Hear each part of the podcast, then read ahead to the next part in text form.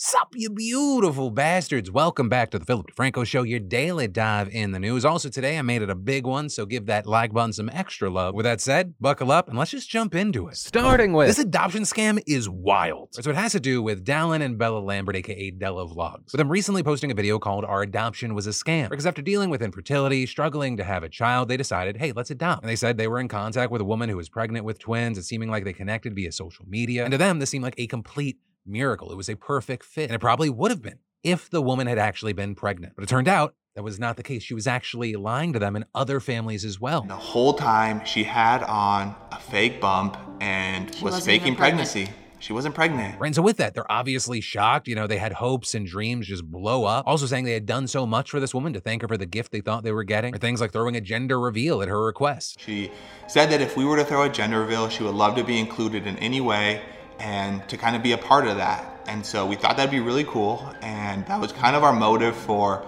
for doing a gender reveal like that. When someone like looks you in the eyes and is like, I hope you guys do a gender reveal, like it would make me so happy to see how loved the babies are gonna be. Like, you believe them. The woman also apparently saying she wouldn't have a lot of families supporting her through this, so she wanted them to be with her during the birth, and they even helped her prepare for it. Traveling from Arizona to California to do birthing coaching with her. We would meet in person with her and with the birthing coach, and take nine weeks of birthing classes to be ready for when the twins were born. One of the most fucking heartbreaking things is that this woman also told them they had to get a nursery ready, but they're claiming that the doctors said that the twins could come early. So they excitedly hurried. They bought two cribs, two car seats. They were ready to go. Which I think is so cruel to do to someone who's been struggling with infertility for five years. Now we have a nursery ready for twins sitting there with all the stuff.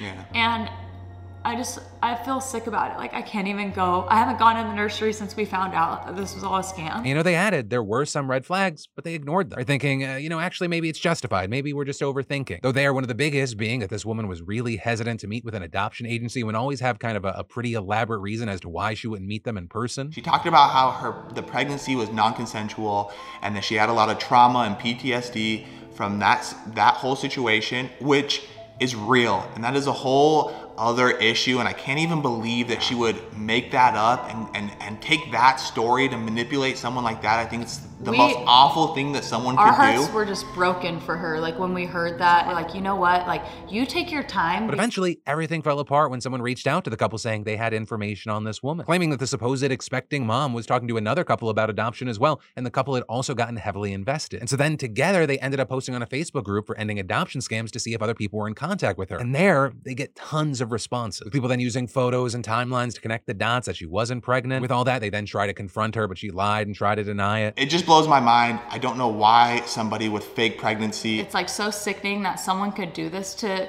multiple families. With all this, you have people saying that the motive is very unclear. They don't know why she did this, because apparently no one actually gave her money aside from one couple that gave her a gift card for maternity clothes. And the Lamberts closed their video by saying they hope this serves as a warning about the prominence of adoption scams. So there, depending on what part of the internet you found out about this story, very different reactions. Some just sending their condolences, saying they feel bad for people, but then you have places like Reddit, and you have people saying this is what happens when you try to, quote, buy a baby online. But I will say, with all this, I, I can't help but feel fucking horrible for these people. Like, for those of you who have been with me for a while, you might remember forever ago when I was a, a youngin', I got catfished. It has to be, like, God, was it fifteen years ago? That completely fucked up my world, and this is like seven levels worse. Because these people seemingly have wanted a baby in their life for so long, and they've had nothing, and then all of a sudden, some hope. And then, as the days go on, and it feels like like, oh, the, the birth could happen anytime. It, be, it feels more and more real. And so I imagine for them, this feels like a loss of a real baby or something to be processed and mourned. And whatever this other woman's reasoning, I, I don't know how to describe it other than pure evil. And then we just got massive news regarding the Brian Laundrie, Gabby Petito situation from back in twenty twenty-one. But as you probably remember, because it was such a massive story, Brian strangled his girlfriend, Gabby, who was a travel influencer during a cross-country road trip. It kicked off this weeks-long search, first for Gabby and then for Brian, with Brian fleeing into a nature preserve and presumably taking his own life. One of the things we saw with this was the Petito family suing the Laundries last year, with them claiming that they knew their son murdered Gabby and hid it from detectives while everyone else was looking for her, saying, for example, that the Laundries refused to return calls or texts from the Petito family as they were panicking over their daughter's whereabouts. And well, that lawsuit, it's now released another piece of evidence, a letter which the Petito's lawyers say was found by the F B I in Brian's backpack near his remains. Though you also had the Laundries' former lawyer claiming that the agency actually had it for weeks by the time that their manhunt for Brian ended. But regardless, it was written by Brian's mom, and it begins with several lines about how much she loves him and how nothing will ever divide them, followed by her explaining, if you're in jail, I will bake a cake with a file in it. If you you need to dispose of a body, I will show up with a shovel and garbage bags. If you fly to the moon, I will be watching the skies for your re-entry. If you say you hate my guts, I'll get new guts. But they're going on about how people's actions show if they love you, not their words, then quoting the Bible, then giving another poetic paragraph about how nothing can separate them. Now, notably with this, the Laundrie's defense claims that this letter has nothing to do with Gabby Petito, pointing out that it never actually mentions her and that it's undated. Brian's mom also claiming it was written prior to the trip in which he killed Petito. But one detail has worked against her, and that is that the letter was enclosed in an envelope with the words "burn after reading." But with that, she claims that she and her son shared a love for several books, one of which was titled "Burn After Writing." Versus saying that that was an inside joke, not a conspiracy to destroy evidence. And while you're, in my opinion, on the validity of that claim, it, it may matter in the court of public opinion, at the end of the day, the only thoughts on this that will actually matter is that of the jury, with the trial currently scheduled for exactly one year from now. This case notably following a separate wrongful death lawsuit last year in which a judge awarded the Petitos three million dollars from the Laundrie's estate, though notably they'll likely never receive that full amount. And this is currently the Petitos are also suing the Utah police and officers who questioned Brian and Gabby about an alleged domestic violence incident just weeks before he killed her, with him of course failing to take him into custody there. But what are your thoughts on the letter? Do you think this is damning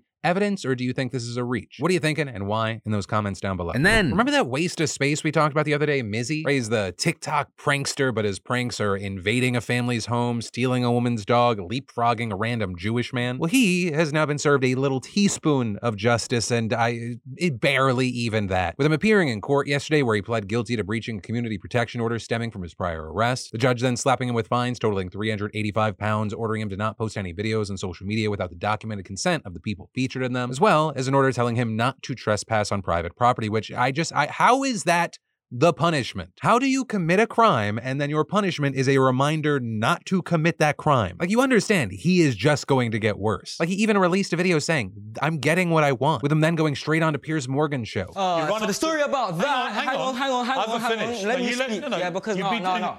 Let me speak. No, no. Let me speak. No, no, no, no, no, no. I'm going to tell you. Let me talk you, about that situation. No, for the viewers, you, no, no, wait a minute. Wait a minute. For the viewers, who, for the viewers who don't know what you've hold done, up, hold up. I'm going to tell hold them. Up. We also watched a whole ten-minute interview so that you did not have to burn those brain cells. And I can tell you there was not a single productive exchange. Though there was a notable moment where you have Piers complaining that the fine's just too small to actually be a deterrent. And Mizzy responds, "The U K laws are weak, simple as, and that's not mm. my fault. That's not my fault." You know, really just showcasing his lack of respect for the law, Mizzy was out of court less than twenty-four hours before he created new social media accounts and reposted old prank videos. One of him screaming in a man's face, another with him riding on top of a London bus, another where he's like speeding away from supermarket security on a bike. Though then at the same time saying that he may be done creating prank content, saying "I ain't a prankster no more." Instead saying he's moving over to Twitch with both gaming and I R L content. Though also I don't know how that's gonna go because Twitch has a track record of banning people from the platform for stuff they did off platform. But yeah, I don't know, call me a cynic, I just don't see him actually changing. Granted, people can change. You would love to see it, but I, uh, I'm not gonna hold my breath. Clout's a hell of a drug. And then, now, quality of sleep and energy levels are very important to me, and so is a great offer, and that's actually where our fantastic sponsor comes in, Beam. You know, you've probably heard me talk about Beam's delicious hot cocoa with five natural ingredients. It puts me right to sleep, helps me wake up feeling amazing. But y'all, listen, Beam just came out with a new flavor for all us peanut butter lovers. It is peanut butter chocolate dream powder. When I tell you this solves your sweet tooth fix before bed, ooh, it is the same effective ingredients as the dream powder we all know and love, and still has only fifteen calories and no added sugar. This is their most successful selling flavor yet, and right now they're having a massive Memorial Day sale. So just head over to shop beam dot com slash phil. The discount will automatically be applied at checkout and get forty percent off your first month subscription or twenty percent off a one-time purchase. We're talking about a bag of dream normally being ninety-five dollars, but with this, it's sixty dollars. sixty dollars during the sale. So take advantage of it now because it ends on May thirtieth. And then Ron DeSantis officially announced that he is running for the Republican nomination yesterday. And a lot of people are talking about it, uh, though many talking about it for different reasons. The first being that it was an absolutely weird, glitchy mess at first. Now it's quiet. Tonight, I'm pleased to introduce two individuals who've done more to loosen the grip. Sorry about that. We, we've got so many people here. So let's see. So they just keep crashing, huh? With him literally having to end the space on Musk's account and start a whole new one on a separate account. Though easily my favorite thing was when uh, David Sachs was like, "Hey, if you if you want to give it up to Elon Musk for buying Twitter and, you know, uh, g- defending free speech, send him a heart." At which point my app just crashed for the fifth time in a row. And something with this, it was probably such a big letdown for DeSantis, who obviously wants to have this historic moment. When they switched accounts to host the space, they lost nearly half of their initial viewers, with only getting around three hundred thousand people tuning in at the peak. But once things did finally get under underway about a half an hour later, it was pretty much what you'd expect. While yes, they continued through a few continued glitches, DeSantis officially announced that he was running, and he proceeded to answer softball question after softball question, which again, one of my favorite things, like Elon and co, like something they hit on multiple times. They were like, it's so important we do spaces like this so we can hear differing ideas. Meanwhile, in actuality, it was just a big old circle jerk, which, hey, it's his announcement. I was not expecting a debate, but don't feign like it's something else, Elon. It was a setup for him to do his Ron DeSantis thing. Noun, verb, woke culture problem. Woke mob. Woke mob. Take on the woke mob. Woke mind virus. Woke ideology. Woke ideology. Woke ideology. Woke test. Woke Olympics. Weaponized wokery. Wokery is easily my favorite. Though also, to be fair, DeSantis did outline a few key policy areas. He spoke more at length about immigration and education, saying that he'd build a wall at the southern border, speaking favorably about school choice legislation, making it clear that in the White House, he'd do a lot like what he did in Florida, using a lot of executive power. But also with all this, much of the substance of DeSantis's announcement and also the, the lack thereof on certain topics, it was totally overshadowed by two things. One, the Twitter glitches, and two, uh, Donald Trump dunking on it, with some of his memes including A I audio of the announcement being made while Hitler, Soros, oh, and the devil were in attendance and talking. Another equating the Twitter space launch of his campaign with a SpaceX rocket. Though there we've seen DeSantis and Elon trying to spin this as, you know, DeSantis broke the internet. Though there, it's important to note that is not the case. You broke Twitter. Twitter that has been dealing with so many technical issues that may or may not have to do with the fact that Musk has fired so many engineers and staff. And unless he is the dumbest man on the planet, he has to know that this was going to be a big draw. Our anticipated events can draw millions of viewers when they're done on primetime networks. And he alone has one hundred forty million followers. So you'd think, hey, let's test the system. Is there a way that we can test a load of a, a million users? But instead, you had a thing that was breaking between three hundred fifty to six hundred thousand followers, and you had to close it down. And then you end up peaking with three hundred thousand viewers in a Twitter space. Something several of them tried to spin as like the biggest ever gathering. But with that, you had people immediately pushing back saying no, even with this likely to get views after the fact, because also not only do people want to hear what he had to say, but people want to see the shit show. There are so many other examples like April the Giraffe giving birth with one point two million watching, A O C playing Among Us with four hundred thirty K, BuzzFeed just trying to get a watermelon to explode with eight hundred seven K. I mean, if all numbers are equal, maybe the watermelon should run for the Republican nomination. Though largely in response to people kind of laughing at this disaster, you had Elon and his supporters accusing mainstream media outlets of just being hypocritical and falsely presenting this as a failure. But I will say, on the other side of this, this is technically historic in that you have a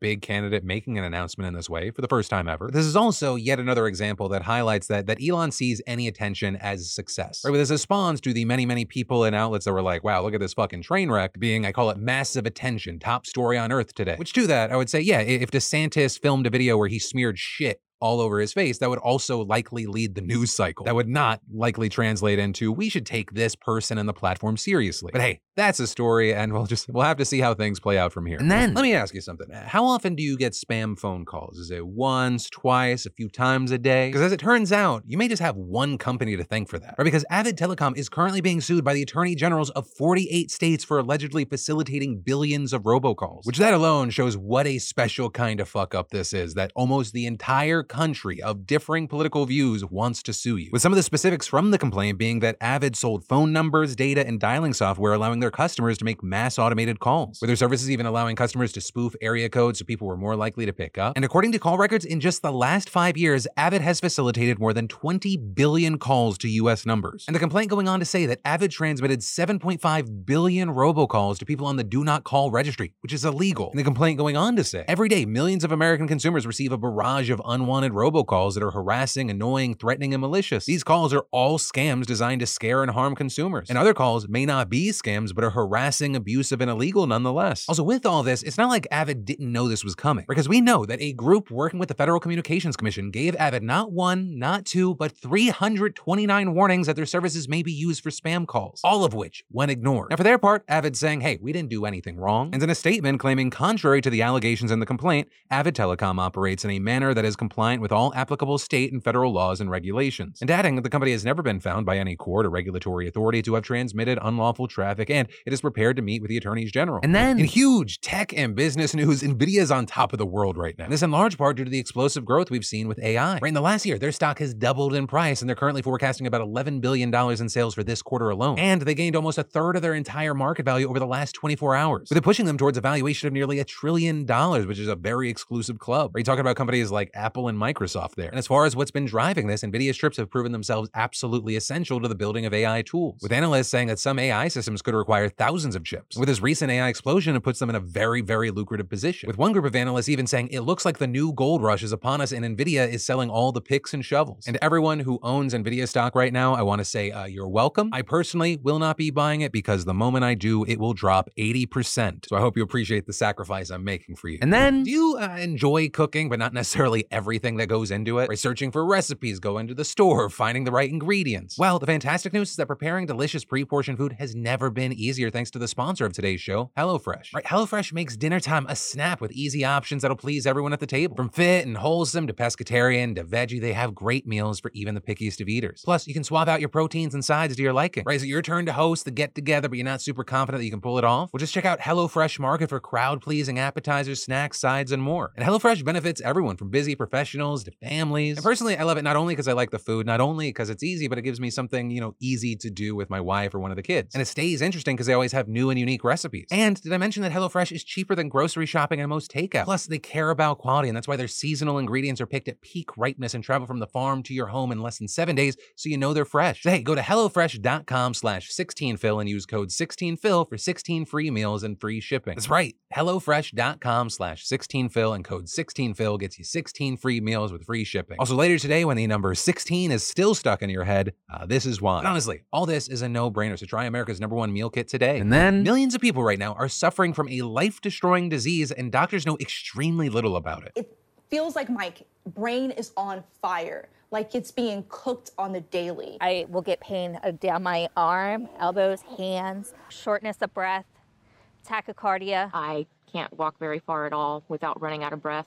Um, I'm constantly getting dizzy. It is like running a marathon for the simplest of tasks. There is no treatment and no cure for it, uh, and doctors don't know what to do with you. This is long COVID, a condition where symptoms persist for weeks, months, or even years after the initial COVID infection. And as of this last January, fifteen percent of U S adults reported having long COVID at some point, including six percent who still did, which is also why when the Biden administration ended the public health emergency after three years this month, some people felt really left behind. And understandably, they often react with anger, especially when they see, you know, some fucking idiot like myself going like, man, I'm so relieved the pandemic's over. Because for them, they're like, for who? With many of them feeling gaslit by society as a whole, with many people seemingly in denial about how catastrophic long COVID can be. Right, and you heard some testimonies before, but the list of symptoms for this, I mean, it's longer than a C V S receipt. It includes things like extreme fatigue, headache, shortness of breath, chest pain, loss of taste and smell, muscle aches, joint pain, heart palpitations, ringing ears, rashes, nausea, diarrhea, abdominal pain, and hair loss. You name it, it might be on the list. But most scary for a lot of people are the cognitive effects, things like depression, anxiety, memory loss, and brain fog, or things that make it so you can't function at your job, at school, at home, really just living becomes a struggle. With eight in ten people who have long COVID saying it limits their day-to-day activities, and a quarter saying those limitations are significant. Right, as many as four million Americans have been forced to stop working, and many can't drive anymore or even do basic tasks like cooking and cleaning. Some even having to keep a notebook reminding them to do the simplest of things like eat food, feed the dog, get the mail. All of which is why some experts have called COVID nineteen a mass disabling event. And, you know, touching on that, Biden announced back in twenty twenty-one that long COVID could qualify as a literal disability, meaning some patients can get resources and protections guaranteed under the Americans with Disabilities Act, as well as receive benefits through Social Security, but